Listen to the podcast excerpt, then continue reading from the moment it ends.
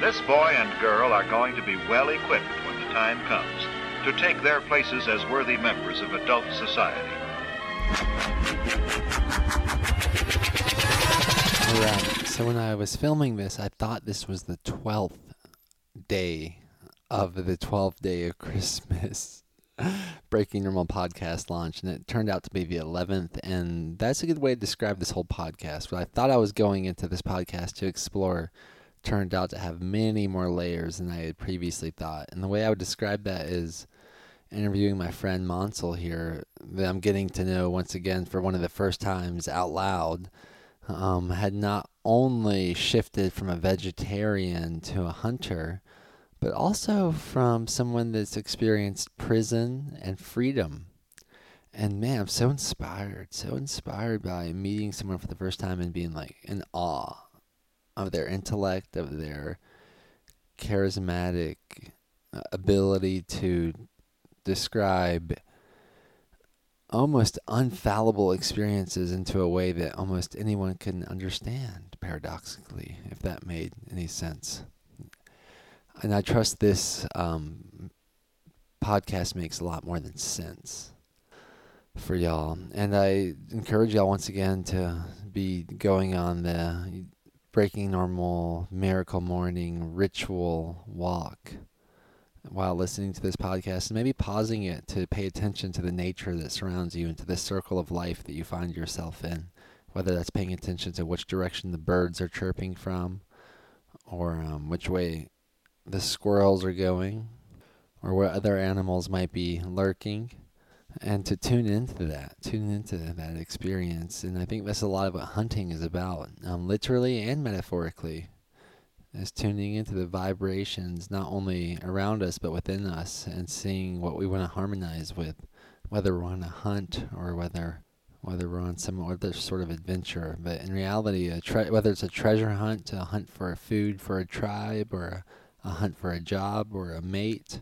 hunting seems to run deep um, archetypically and metaphorically throughout everyone's experience. And I think uh, my exploration with Mansal is a,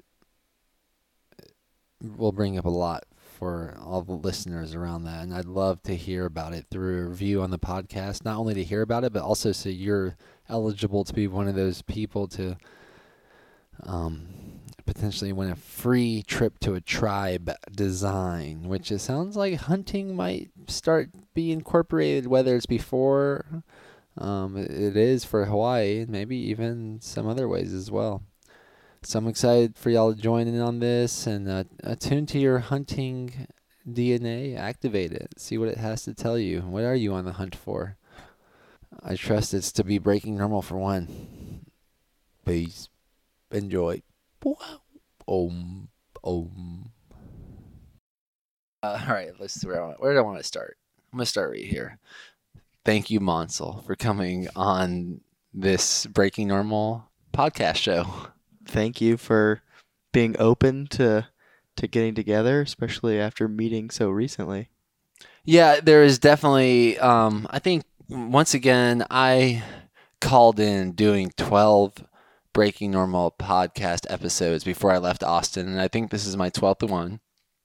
And I think by calling that in, it created a lot of synchronicity and affirmations. And I think originally Keith Norris, the founder, who was also interviewed with his wife uh, Michelle, who founded Paleo FX uh, together, they they suggested you when they found out I was here in Texas going through like a kind of a rites of passage through my first hunt hmm. where um, and now we're gonna our next intention for our next tribe design is to do a hunt before the event so we can procure the most wild, nutritious, unmanipulated foods because we're really about creating like the highest group flow state possible and it seems like what we consume is a big part of that of what we're going to be putting out. Absolutely. I couldn't agree more.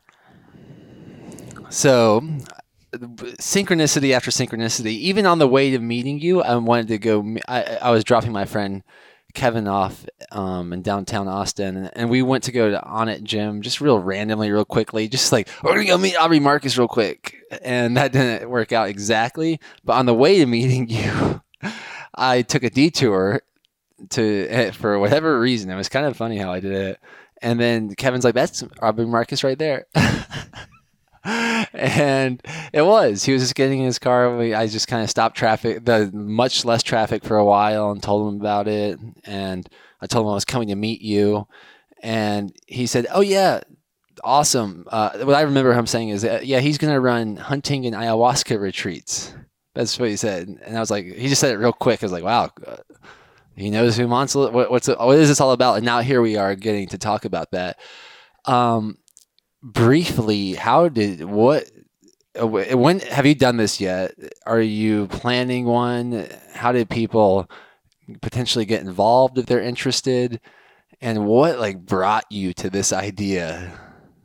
Yeah. Well, great questions and I'm excited to talk about those two major topics in my life now.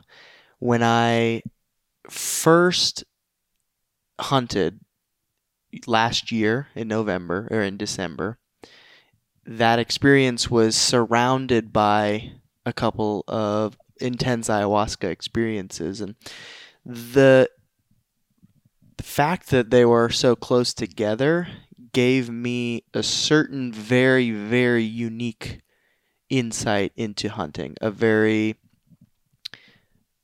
let's say kind of altered perspective through an altered state of consciousness around what it meant to take a life. Obviously, it's unique to me because of my own proclivities and, and interests, and even the reason that I was compelled to hunt in the first place. But they all kind of created a, a perfect storm for me where I fundamentally altered my relationship to death and not just the death of the animal, but what it means to be a human animal on this planet and, and take biological life in order for us to survive, how I fit into that you know circle of life and death. And because it was so transformative for me in changing my trajectory i wanted to create a similar space for other people to have that experience. And that's where i developed the new brand named oyasin which comes from the Lakota Sioux word or phrase Mitakuye Oyasin, which is we're all connected. And that phrase is is very emblematic of what we're trying to do show people the connection that we have with the plants with the animals with everything that we we have on the planet wow yeah, I'm highly in, interested in this and um, very much so in correlation with uh, my daughter seemingly to want to eat meat.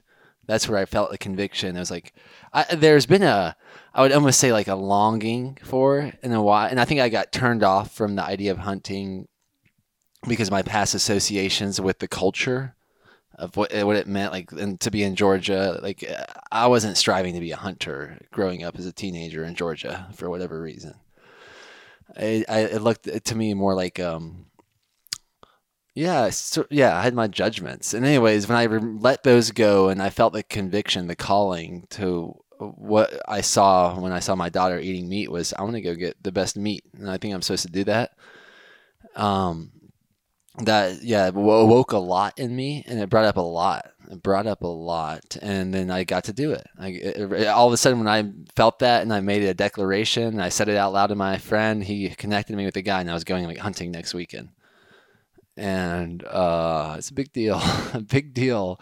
I'm curious like what brought what brought you to wanting to do this and and uh, do you what do you suggest for other people that might be feeling this call or this curiosity, but are highly cultured in a direction that wasn't towards hunting?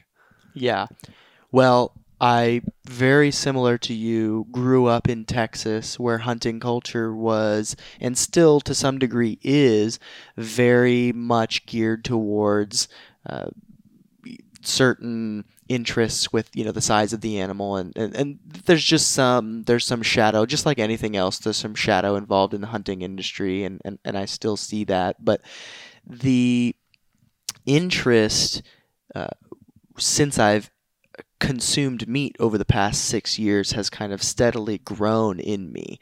And to go all the way back to my childhood, I was raised a vegetarian.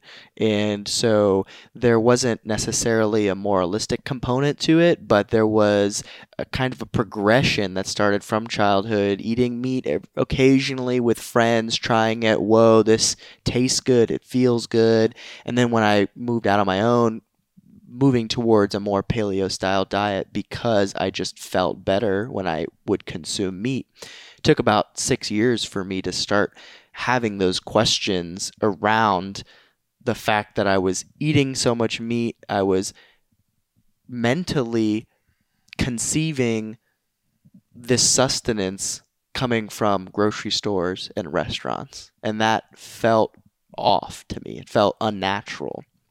And that's really what led me, or that was the impetus for me to organize some type of, of hunting event myself. And really, I had tried many times to go hunting, and perhaps the universe thought I wasn't ready for it, or whatever the, the reason was, but you know, friends who had property, it would just fall through, or everyone was going to this one uh, hunt and a couple people canceled, and it felt like probably three to five experiences like that when I recognized that a, uh, a colleague of mine, Ben Greenfield, was hunting with a guide, and I asked him to put me in touch with that guide so that I could, you know, just take the time, put it on a calendar, and make it happen, and that's what I did. Okay, nice. All right, this is this brings up so much. What one of the things you said, um, how you felt something was a little off about eating so much meat from the, that was provided to you from the grocery store. In a way, um, it reminded me of something that I've been thinking about lately, and it's on the cover of my book, which I intend on changing. I think is shedding the skin of what it wasn't to become something even more new and ready for a new culture. Uh, but it's a guy in a self-imposed prison with a key at the tip of his nose, and I I think that um, a lot of people are triggered by zoos by zoos. And for a lot of reasons. And I wondered recently, lately, I don't know why. I think oh, we went to go visit elephants at a uh, preserve, and I just actually released a video right before this called "This uh, Circumcision of Consciousness." And there's elephants in the background. I talked about the elephant in the room of America being circumcision, being normalized. Mm-hmm. Um, that's another story, but I think I was under the influence of seeing these animals that have been kind of retired from zoo type of experiences and I think a lot of people get triggered by zoos because that's what a lot of people are choosing. it's kind of it's convictingly reflective of culture in America to me. And I've never felt that more than I never realized that more until I did that hunt. I was like, "Oh my gosh, like there's such an experience with this hunt that is so much more real and like behind the veil." And and and it's like wow i that's what animals in a zoo that is a difference between an animal in the wild and the zoo for one. An animal in the wild gets to hunt for its food and an animal in the zoo just gets fed its food. Yeah it i think that has fundamentally different psychological impacts on the creature that's hunting and you know self-sustaining versus just being fed if you consider us in your metaphor to be that kind of caged animal that's just getting fed from the factory farming, there's so much that we miss out on from a purely psychological perspective. There's plenty of studies, there's plenty of evidence around the quality of the you know wild game meat, but if you look at just the psychological experience of taking the life of an animal, going through the challenges that are inherent in that process, going really getting your hands dirty. There I believe there is something fundamentally meaningful and fulfilling about going through that experience that makes the food infinitely more enjoyable than it could ever be, you know, no matter what fancy restaurant you might visit. Yeah, yeah. This is know, this is an important topic. I feel really good to keep going here. Um, yeah. So, as our experience, the psychological experience of us harvesting food versus being fed it, and what about the animals? The difference, the psychological differences in the animals that someone would be eating, like say a like a cow. All right. So, from my understanding, be, before even people settled these lands, there was animals that potentially existed. Maybe some of them really like a deer or a buffalo. And I, I haven't dove so much into this, but just that brief uh, consideration, I'm much more interested in consuming the energy of a wild buffalo or deer than I am a cow, a domesticated cow. Um, and yeah, I, I, think a lot of people buy they buy into the idea that you are what you eat in a way, and I like to look at I am what I. If that's true, then what am I looking at? How what am I eating with my vision? What am I eating with my audio senses? What am I eating in my spiritual senses? And what am I eating? Food. Let's just make it literal as well. And uh, I feel much more aligned. It feels like uh, it feels like the difference between me drinking tap water versus spring water and I, I, would be curious if that. Ha- what do you think about that? Do you think this is like the? You know, a lot of people talk about diet, like just get protein or get this much. Why get this much uh, chicken a day or this much uh, a cow a day or pork a day? Do you think there's a upgrade with the wild game, or yeah, I'm curious what that brings up for you. Yeah, well, first and foremost, you know, for anybody who's at that place where they're feeling like they just need to get a certain amount of meat per day and, you know, they only have factory farming available to them. I'm really glad that I went through that step because that was kind of one step that I went on in my progression towards where I am now. So I, I had to go from eating nonsense food to getting you know good healthy grass-fed proteins from the store. But yeah, I believe that certain experiences, namely a very deep ayahuasca ceremony, showed me that in humans, we store our trauma in our body.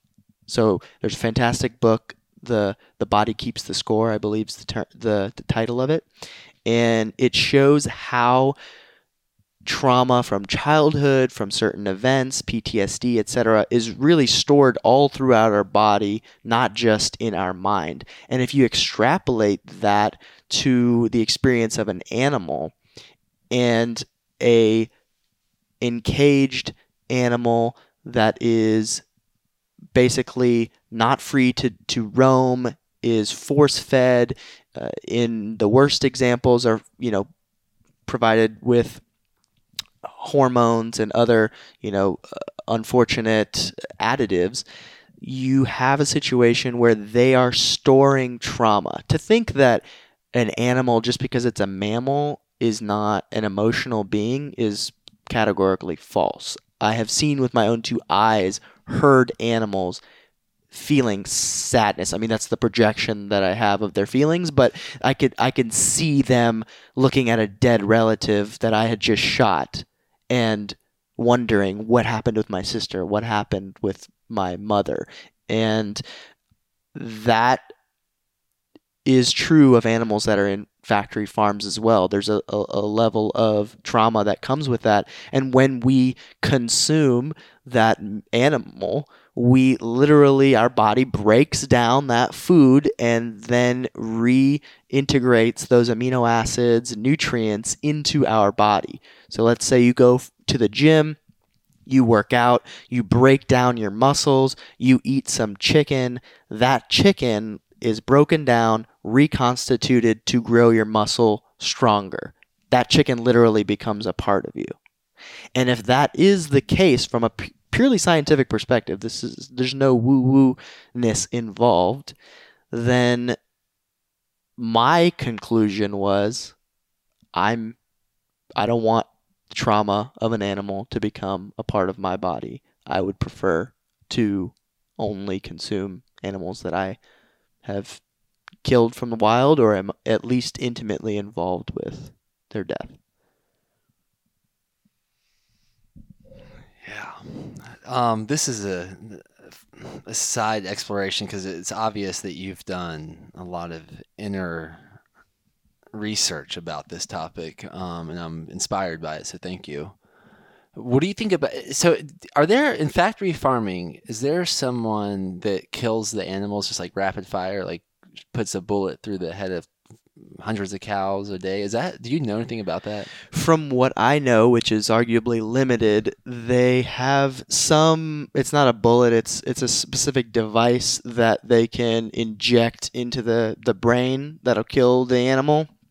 Uh, other animals, they have to do it with the throat and it's a pretty regular process. I mean, it's uh, you know, these factory farms, especially on the worst end of the spectrum, where you know they're just killing animals for selling to chicken, you know, like McDonald's or Tyson Chicken or some of these big agriculture companies. It's a factory of killing, and I, uh, as much as I, it saddens me for the animals. It saddens me for whomever has to do that as their profession. Yeah, that's for some reason I, I've that's something I've thought about. The person that may be. All right, there's another kind of darker topic as well. The humans are very adaptable. You know, I, it's. I I imagine I hope they do a you know they they suppress it in order to get through. I imagine it's not going to lead to you know healthy psychological outcomes later on in life, but but maybe they've normalized it. I, I can't judge from my position, uh, and I I don't know what where their head is. Because uh, in and this is another thing. I, this is another subject I'm not so familiar with, but I just thought of it as well that when like a lethal injection, isn't there like multiple people pressing multiple buttons? So they don't know who ended the life of a prisoner that was sent was sentenced to death. Do you know anything about that? That I don't know. I do know historically when they've killed people by firing squad, that has been the case. So the reason why they have multiple people on a firing squad is so that technically you're not sure, you know, mm-hmm. who who has killed the the inmate or prisoner or whatever. But yeah, that might be the case as well with uh, with the execution, even with lethal injection today. I don't know. It's a it's an interesting moral dilemma, but you know, I think for we probably can find somebody to do every job, unfortunately or fortunately that thought that brought me to uh, my grand that brought me to my grandparents imagining my grandparents. So I, from my understanding they lived under a graveyard during the holocaust um, because there were people that were as you said unfortunately enough it seems as people can be trained to do anything. Uh, people are probably uh, trained to be nazis and whatever that came with their duties came with so um, yeah, that brought me to that thought. Yeah, it's amazing.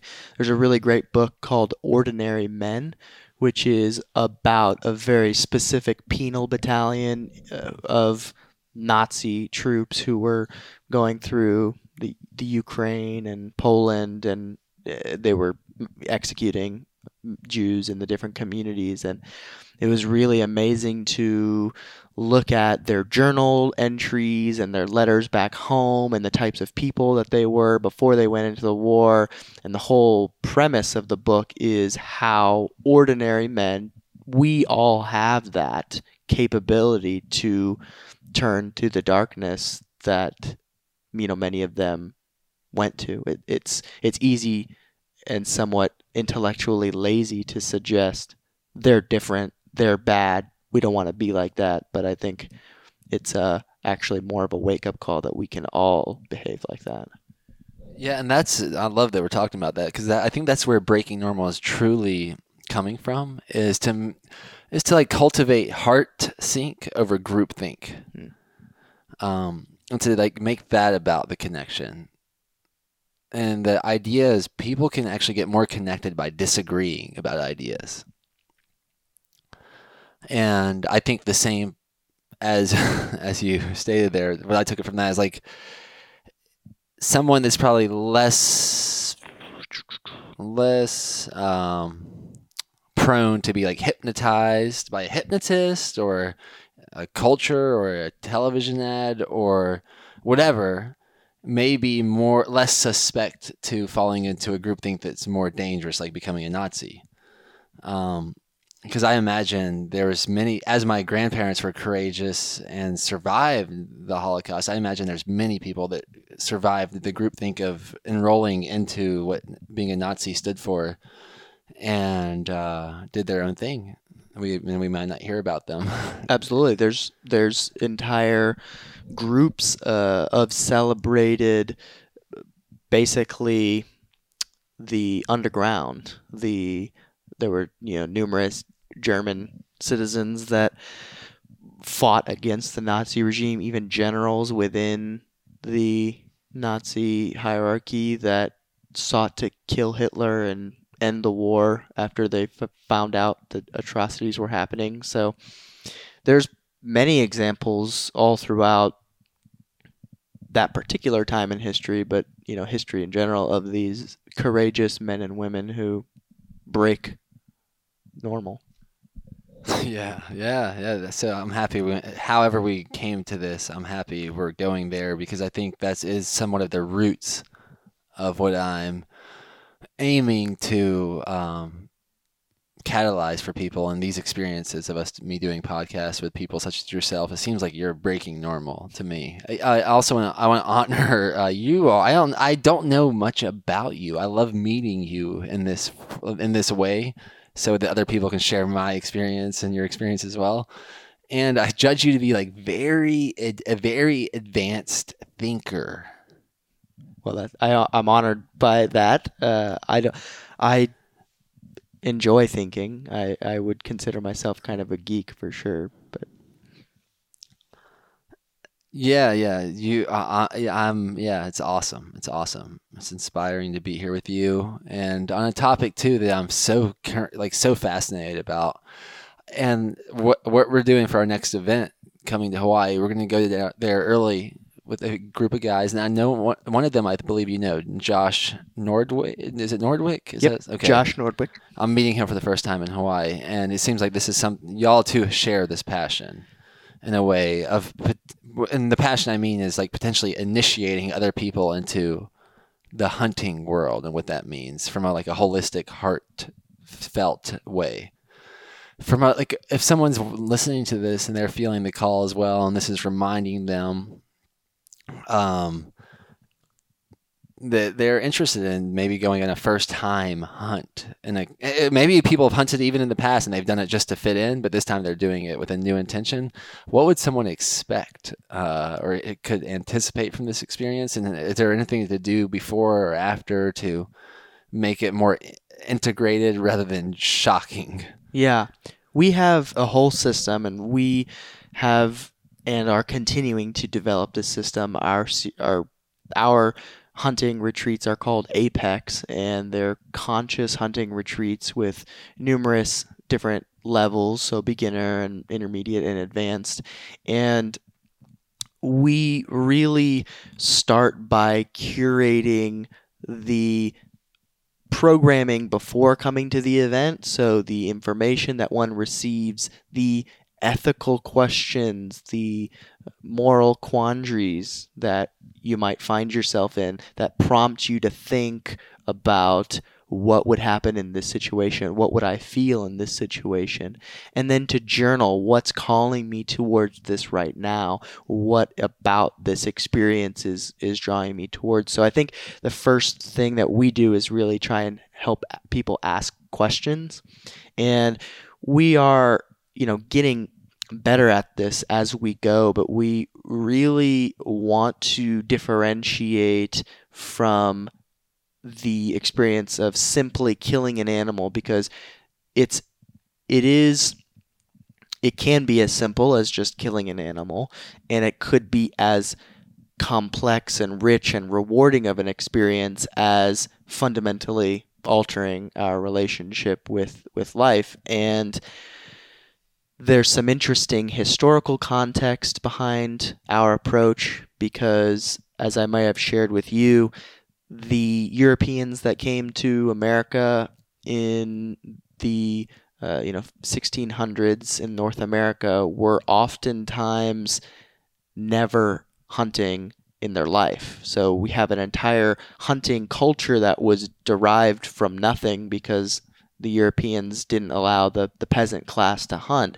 Whereas in North America at that time, there was a rich Native American tradition of reverence for the animals, of a particular way of doing things. And, you know, we've lost a lot of that, unfortunately. But what we do still have oral traditions and other things like that, we can implement in our own hunting practice. And that's kind of what we have aimed to do is bring some of those elements into the experience and hope to utilize that to get on this kind of group flow, you know, have certain experiences like perhaps a sweat lodge experience that really uh, impact the way people are contextualizing taking the life of an animal as opposed to just a, a retreat event where they're, you know, killing something.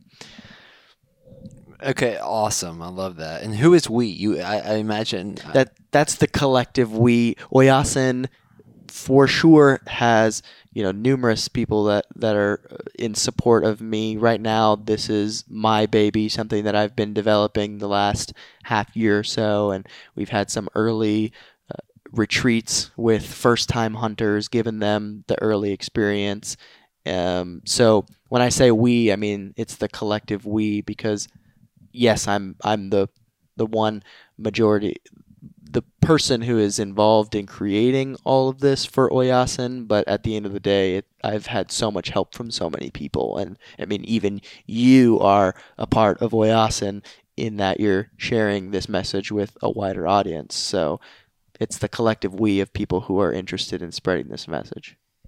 I love that. I love that. Yeah, and that, I love uh, y'all's mission statement the like what you express there is so resonant.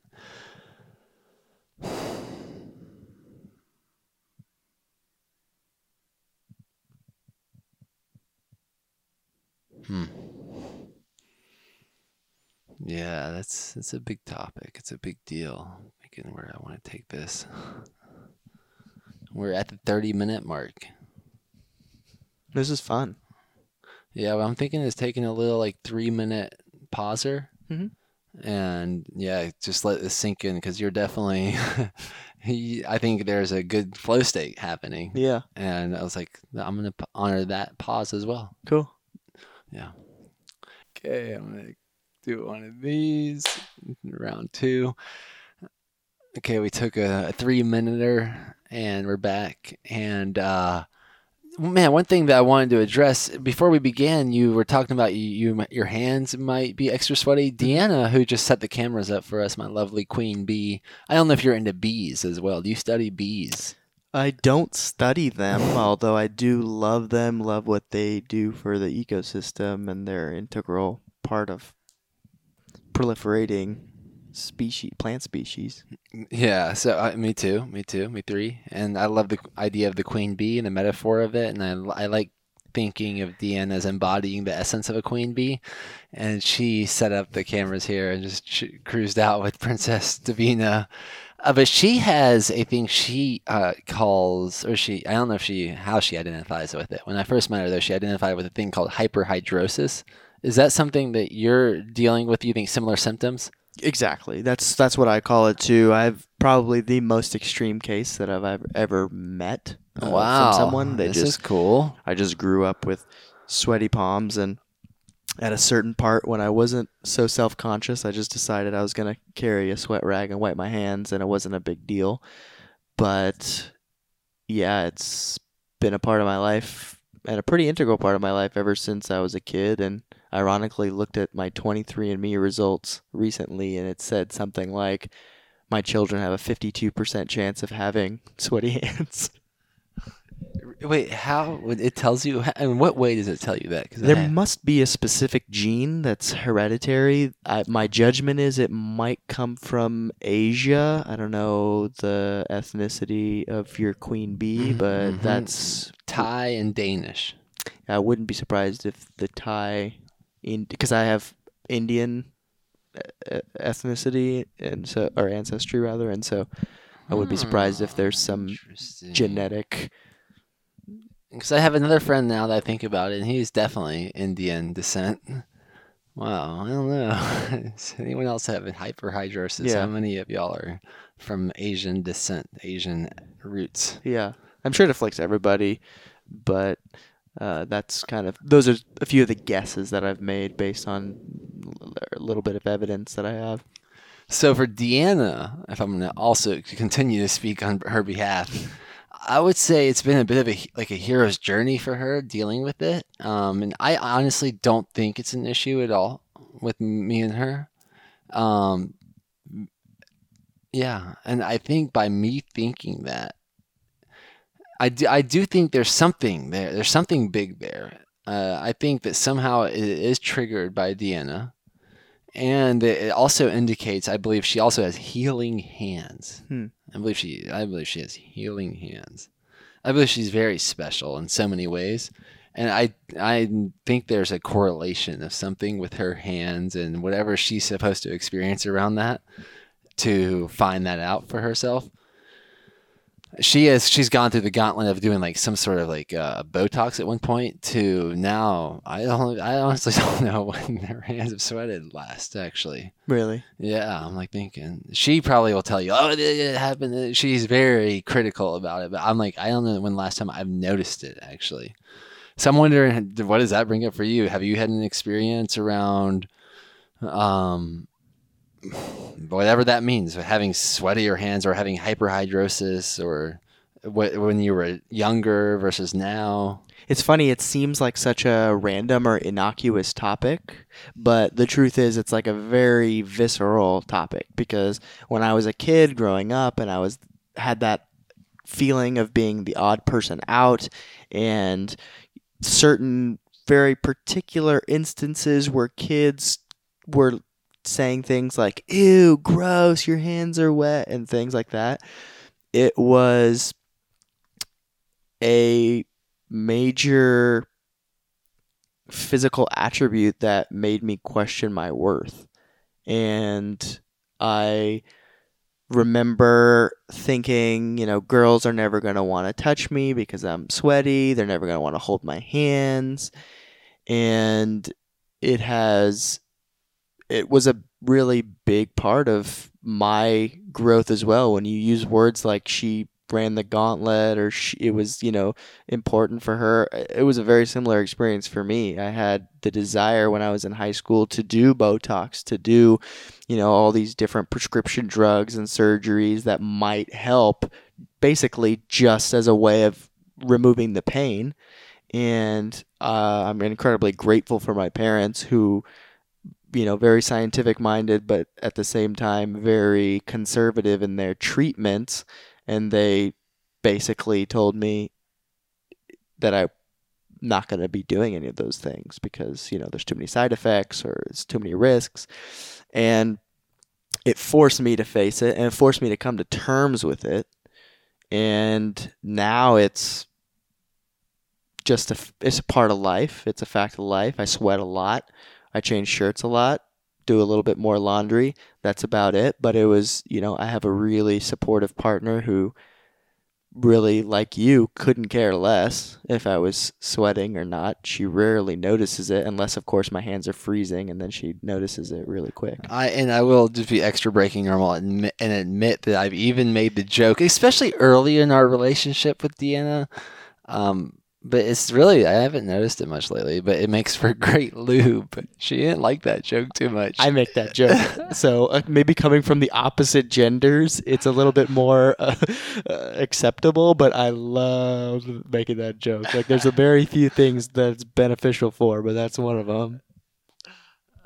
Yeah, that's so fascinating. So, do you think that there's a special power in your hands, and have you found any special power in your hands through your hunting? I, because I think you're. It seems um. So, I, my first experience was very much uh, with a rifle, and even learning how to use that, I'm like, well, holy mackerel! And I, from my, it looks like you're into the bow hunting, and what's the difference between those for you? And yeah, Well, Also- bow hunting is a it's a lifestyle as much as it is a skill or individual pursuit. So it's very challenging. It's it's really, I would say, primarily a mental game, uh, but it is very hands on, and it, does require a certain uh, level of of comfort using your hands and and in my case, coming to terms with the sweaty hands and being able to navigate around that. But typically, the irony is, which is really a microcosm for the rest of my life, when I am aiming with a bow and I'm worried about the sweat on my hands and if it's dripping or if it's whatever on the bow itself, that's when I mess up the shot. If I just surrender to the fact that my hands are sweating and the bow's going to be fine and you know, a little bit of sweat's not going to hurt anything, and I can actually focus on the shot, then the shot's good. And that's something that I had to learn throughout life was just the more I focus on how this thing is affecting me, the more I call that negativity into my life and the more I recognize it's just a part of my physiology, the easier I can actually just do what I'm trying to create. Yeah, that's a big topic. It's uh, I, I was uh, acid reflux. I realized at one point I had what easily could be described as acid reflux, and then I um, learned that certain things triggered it, like canola oil, especially, and any rancid oil, any oil that's not of supreme being, and then I stopped eating. I started my diet got better I, I started treating it more as like a like the um if you're ever bowling and you put the guards up, it's like a guardrail. And I really yeah, acid reflux has been one of my greatest teachers for optimizing my diet. And then I also think about that like with the the hands or anything anyone ADHD ADHD am- ambitious defiant happy danimal that's what I diagnose myself as but I could easily be diagnosed as that um, and you, when you say your parents are very scientific minded, I'm, I'm wondering what you think about these topics. Like when, I, when I'm, I don't know if you get what I'm getting at. No, I don't. Okay, it's like the difference between self awareness and accepting the prescription Mm. accept accepting the subscription, accepting the projection, accepting like I, I imagine you are willing to honor your own ideas regardless of what too many people think. And you said your parents are scientific. I'm just like wondering what your upbringing around how to think for yourself, how to, which I think is also breaking normal. Thinking for oneself is very breaking normal, and I'm judging you that you do that. Yes. Well, I, I I feel that I do think for myself, and uh, I, to some degree, have my parents to thank for it. Both my parents. My mother has a PhD in in food science and agriculture. My father has a PhD in biochemistry. So there's a certain level of scientific rigor that comes with how I was raised. But by the same token, my mother does have a real love for the humanities and the arts, which I picked up. You know, learning history was really my favorite topic.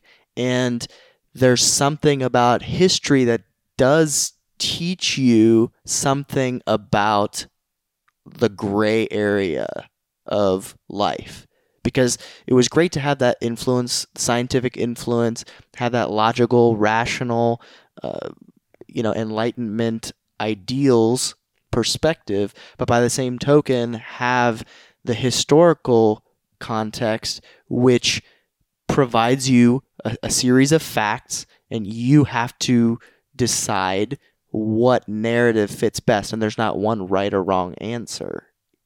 And so I would say, you know, I studied history in college. That was my major. Had a scientific background as far as the industry I'm in and a lot of the work that I do. It's been in scientific realms. So I feel like that has given me a great balance to think for myself. But really, if I'm honest, the thing or the event that helped me think for myself the most was spending time in prison. I've spent six months in prison on an eight year sentence, which is something I don't think we've actually talked about. But that experience was such a jarring experience to the system that my my perspectives on things changed pretty radically. Okay, yeah, that's definitely that ex- explains. I think when I mentioned it some earlier, I saw something. I imagined you were reacting to something, and I didn't know what it was. I don't know if that's now what that may have been. I, I don't know. Um, yeah, I would. I don't know. I would love to hear more about that. Um, you were in prison for how long? I was. It was six months. It was a, an eight-year sentence. I was very blessed that the judge.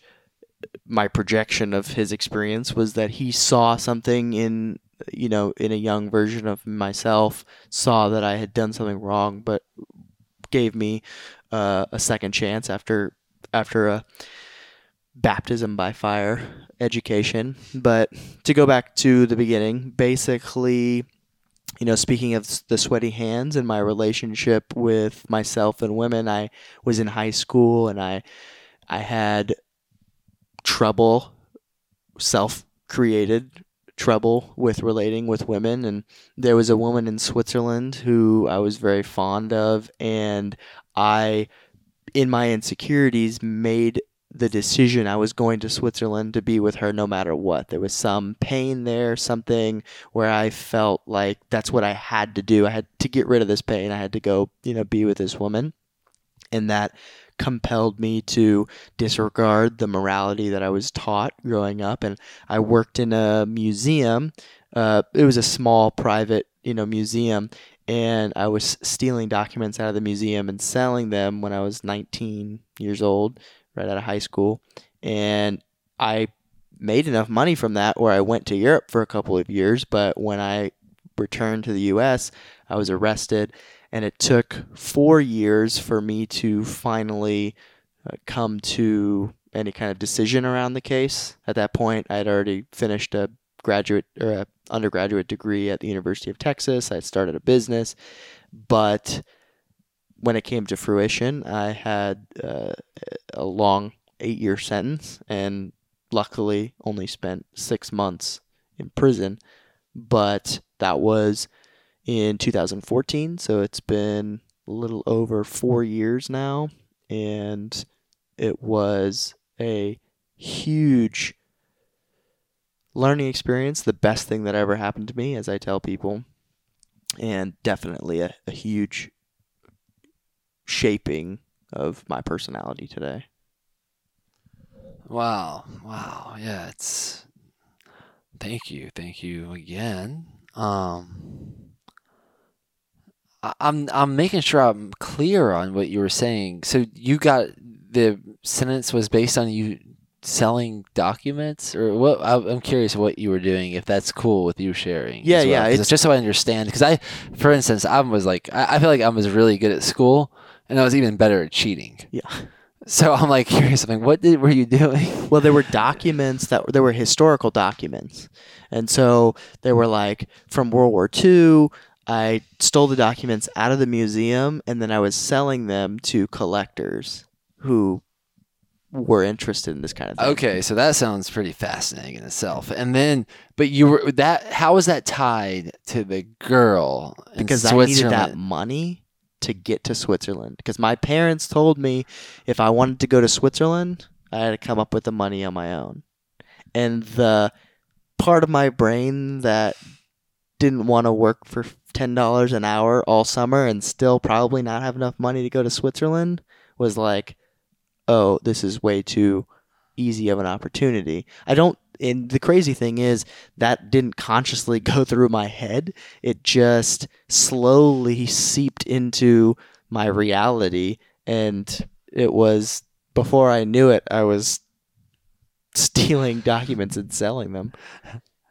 But that is so breaking normal. Like Yeah. most kids in this situation. Right, so first I want to note that how most people are probably, if you want to really drive a human being, uh, engaging their sexual energy, their attraction energy to mate or to engage in that type of activity, man, that's a great way to do it. Yeah. Sex sells. It's all over the billboards. Just make sure we all are aware of that. Yes. Especially for a 18, 19 year old boy who at the time was a virgin and it was an incredibly overwhelming concoction of evolutionary, biological, and cultural factors. and then and beyond that like I'm, I'm happy you honored that call.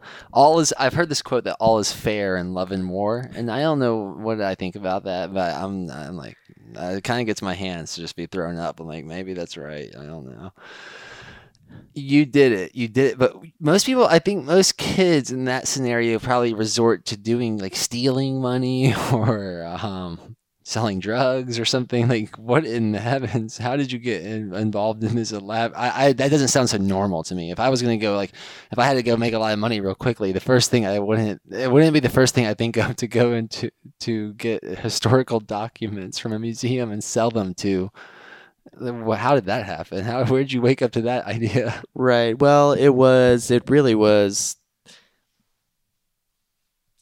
put on a platter for me because I, growing in high school, in school in general, I did, I was not a huge fan of doing what people wanted me to learn and uh, trying to, you know, read the books that, that were designated for me, which my lack of interest in school should not be translated to a lack of intellectual interest because I was incredibly interested, but I was just in historical topics. And when I was in high school, I was a collector of World War II items, many of which I still have to this day. Medals, I have uniforms, I have all kinds of cool stuff that I purchased, you know, after making money authentic, you know, with po- positive means like mowing lawns and whatnot.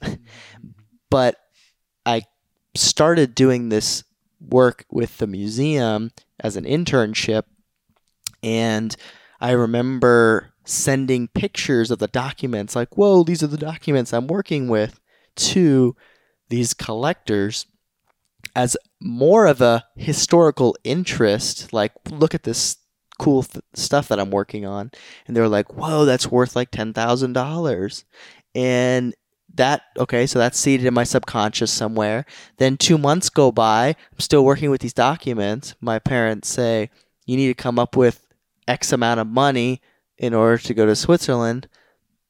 That seed that was planted by those guys telling me how much it was worth starts growing real quick. And sure enough, I have outlets to sell the documents before I even steal them. It was like people were like, "Yeah, I'll give you 10 grand for that." And I was like, "I haven't even taken it yet and I already have it sold." It was so easy in retrospect.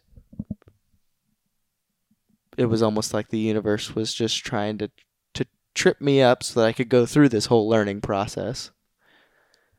But I succumbed to temptation. and and then you got sentenced with eight years you said Yes. for what what's the eight It was f- first or second degree felony theft. Wow. And that you spent six months in prison, then that cleared you of that. Well, that was I'm still technically on probation. So I report every few months to a probation officer. They just check in, make sure I'm doing okay, not getting in any kind of trouble, and then other than that, I am you know pr- pretty much in the clear so long as I keep good record.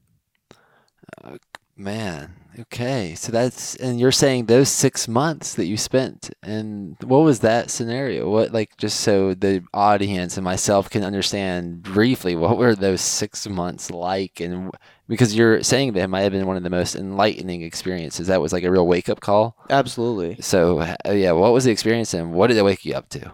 Well, it was.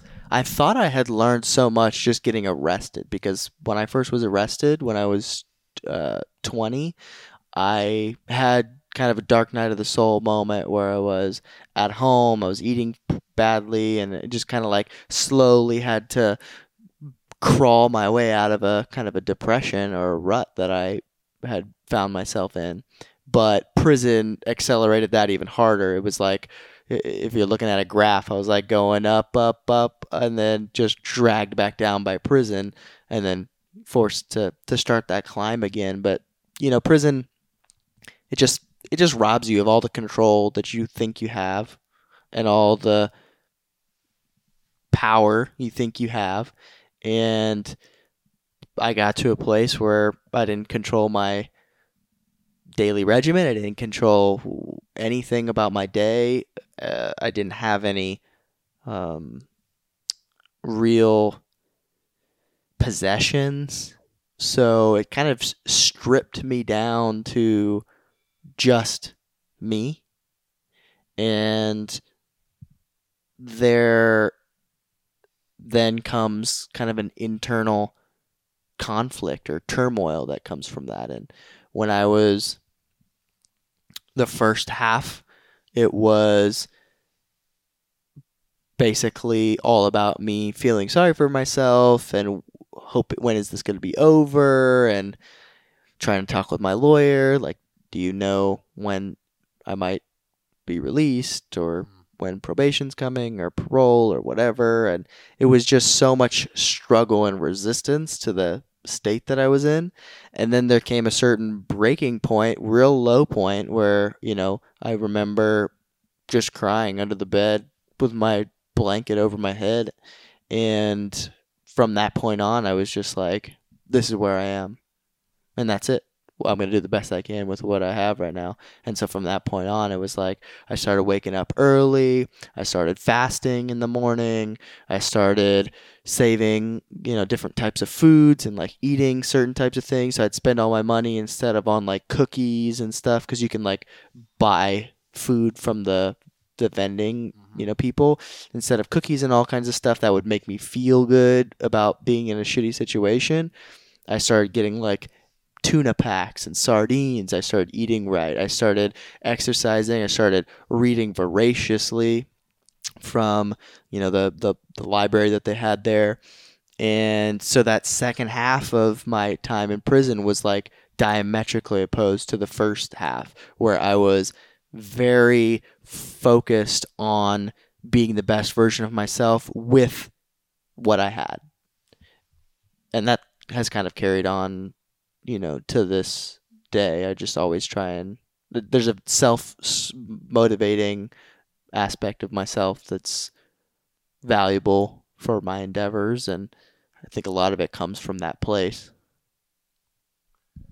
Yeah, and would you agree that um, I mean this is awesome. Would you agree that someone can wake up to that without having to experience that contrast? Absolutely. I think that there's numerous ways people are finding different kind, you know, different types of technologies to do that every day. Whether it's you know vipassana meditation, ten day silent meditation retreat, where you go to some pretty deep places when you don't talk for ten days and you're just with your own thoughts, and then you know hunting experiences like I had a tremendously transformative you know hunting experience, and you create tribe design experiences for people to have those kinds of epiphanies. So I think there's all kinds of specific, like tangible experiences that people can have. I do think there's something valuable about pain and the challenges that life puts in your path as a mechanism for growth, but we've all got pain no matter how great your life is there's pain somewhere there and if you can see that pain as a learning opportunity, then it can help you come into that awareness. Doesn't matter how wealthy you are, there's always some kind of existential pain. The further up you go on Maslow's hierarchy of needs. Yeah, and then pain. Pain is, I guess, what someone chooses it to mean. I, I don't know if everyone experiences experiences pain the same way, and it might have been what we started with. It what might be painful to someone else might be enjoyable to someone else, and that's it also, and that adds to the add, it thickens the plot. Absolutely, yeah. I guess maybe pain could be substituted for discomfort uh, because I think we're all gonna at some point face discomfort, but the more we can embrace or at the very least learn how to be comfortable with discomfort to some degree, the easier it is for us to see those universal truths. Yeah, and I think that's the I think that's what the zoo is the wake up call to. It's like, wow, am I being fed? That's to circle it back. It's like to go hunt the food. There's some going to be some uncomfortable things uh, if I'm going to project my experience. Yeah, a lot of people kept asking me like, "Oh wow, that happened!" Like they were amazed. Like, that, "Did you have fun?" I'm like, "Yeah, I had fun, and I had a lot of other things too." I had a lot of other things. Yeah, it's just from my experience, man, like stabbing a deer behind the shoulder while looking at it three feet away. That's a powerful experience. I wouldn't necessarily say it's a fun experience. Spending three hours, four hours butchering a giant bison because it's just so big and so much meat and so hard is I wouldn't call it a fun experience, but it's a powerful experience for sure. So, absolutely, I think it might be a projection, but I think it's probably a pretty universal projection when it comes to hunting. And then uh, you mentioned something else uh, just briefly because I, I love I, I I had a breaking normal cool bus at one point and on the back of it is like what's most personal is most universal. So did you, you said you were facing harder or more challenging times before as a teenager or something that what I, I was wanting to know more about that if you're cool with sharing it. Yeah, I'm not sure what specific you're talking about with regards to kind of the, the, the hand sweating or no, you mean something like, you got yourself in trouble with the law. Oh yeah, right. Well, when I first was arrested when I was younger, yeah, that was basically it was the day before I was set to go back to Europe. And I was scheduled to be going to school in Europe. I was scheduled to be going back to see her. And I ended up getting arrested. They raided the house, police everywhere, knocking on the doors, full, you know, the whole, the main, if you've ever seen like TV, it's like kind of like that. So then I spent a night in jail, which was just my I my fit my physical body was depressed because I all I did was sleep the whole time that I was in there. I got bailed out. My parents are like have that aura of disappointment, which is the worst thing. It's just like I'm not even mad. I'm just disappointed and on such a huge scale too because my case was relatively public. So like it was on the news and so i had friends contacting me like dude what happened? You yeah, do this. what did happen? I'm still not clear. What were you being arrested for? Well for stealing those documents. Oh this was oh this was the first this time. was the first time when oh, i got oh, arrested. oh and that was on the and was it on the news it was story on the news, like the, the, you were stealing the documents yes. and selling them and everything? Yes. So that's... so everybody saw it. All my friends saw it. My parents you know friends saw it. So there was like all kinds of shame. There was so much there in and of itself. But then on top of that my you know i wasn't in i wasn't enrolled to go to school so i wasn't in college. Didn't have a job obviously. I was planning on leaving the country. And so i'm home. I'm at home with my family who's disappointed, and it's just created this cloud of negativity over the whole house. Very, very challenging time for my whole family, and I have nothing to do but spin with my own thoughts. And so, in and of itself, that was a great learning opportunity as a 20 year old. That set me from the path of I'm going to get a history degree and go find some job relating to history, maybe in the government as a foreign service officer or something, to completely towards self reliance. It was within within eight months i had already started a business like it was a i had to like slowly start this trajectory but within a, you know like eight months i had already started a business was freelancing used that money to like move out of the house move up to austin and go to university of texas and kind of spread my wings a little bit get back on my feet on my own but that self reliance for sure came from that very, very dark place of getting arrested the first time. Wow. And then, uh, out of curiosity, the girl in Switzerland, are y'all still in touch or anything like that? no, we're not in touch anymore. I, towards the end, I knew that I was leaving Switzerland, and I, for whatever reason, didn't think that there was a enough of a future there, and so we split up, and she really wanted to get married, and she found that breakup slash heartbreak to be incredibly challenging for her. So she's moved on and didn't let me back in for a long time. I'd love to have a conversation with her, just see how she's doing and stuff. But alas, that's not how these things work. Yeah, well, thanks for, um, man, thank you, Mansal, so much for, I imagine not necessarily, like you said, letting the conversation carry us before we began. I asked you if there was anything you didn't want to address or you wanted to address, and that you kind of answered me in that way. Like, let's, let's see where the conversation takes us. So I honored my, I got to honor my curiosity, and I think I got to honor your genius of, um, articulating what's going on and seemingly a very real way. It's very awesome. And I think that that's going to really add to anyone that joins you with an experience with hunting. And I think you hunting has something to do with you being able to embody that so well. Hmm. Like a reality check. So thank you for being a yeah, refreshing reality check. Yeah, well thanks for having me. Thanks for being willing to follow your curiosity and give me a platform to share the various ideas bouncing around in my head. Yeah, yeah, I, I, it's definitely it's a gift to me, so I trust it'll be a gift to others. And yeah, let us know. Mm, leave in the review. How was it for you, Rasta? Thank you, my friend. This boy and girl are going to be well equipped when the time comes to take their places as worthy members of adult society. Okay.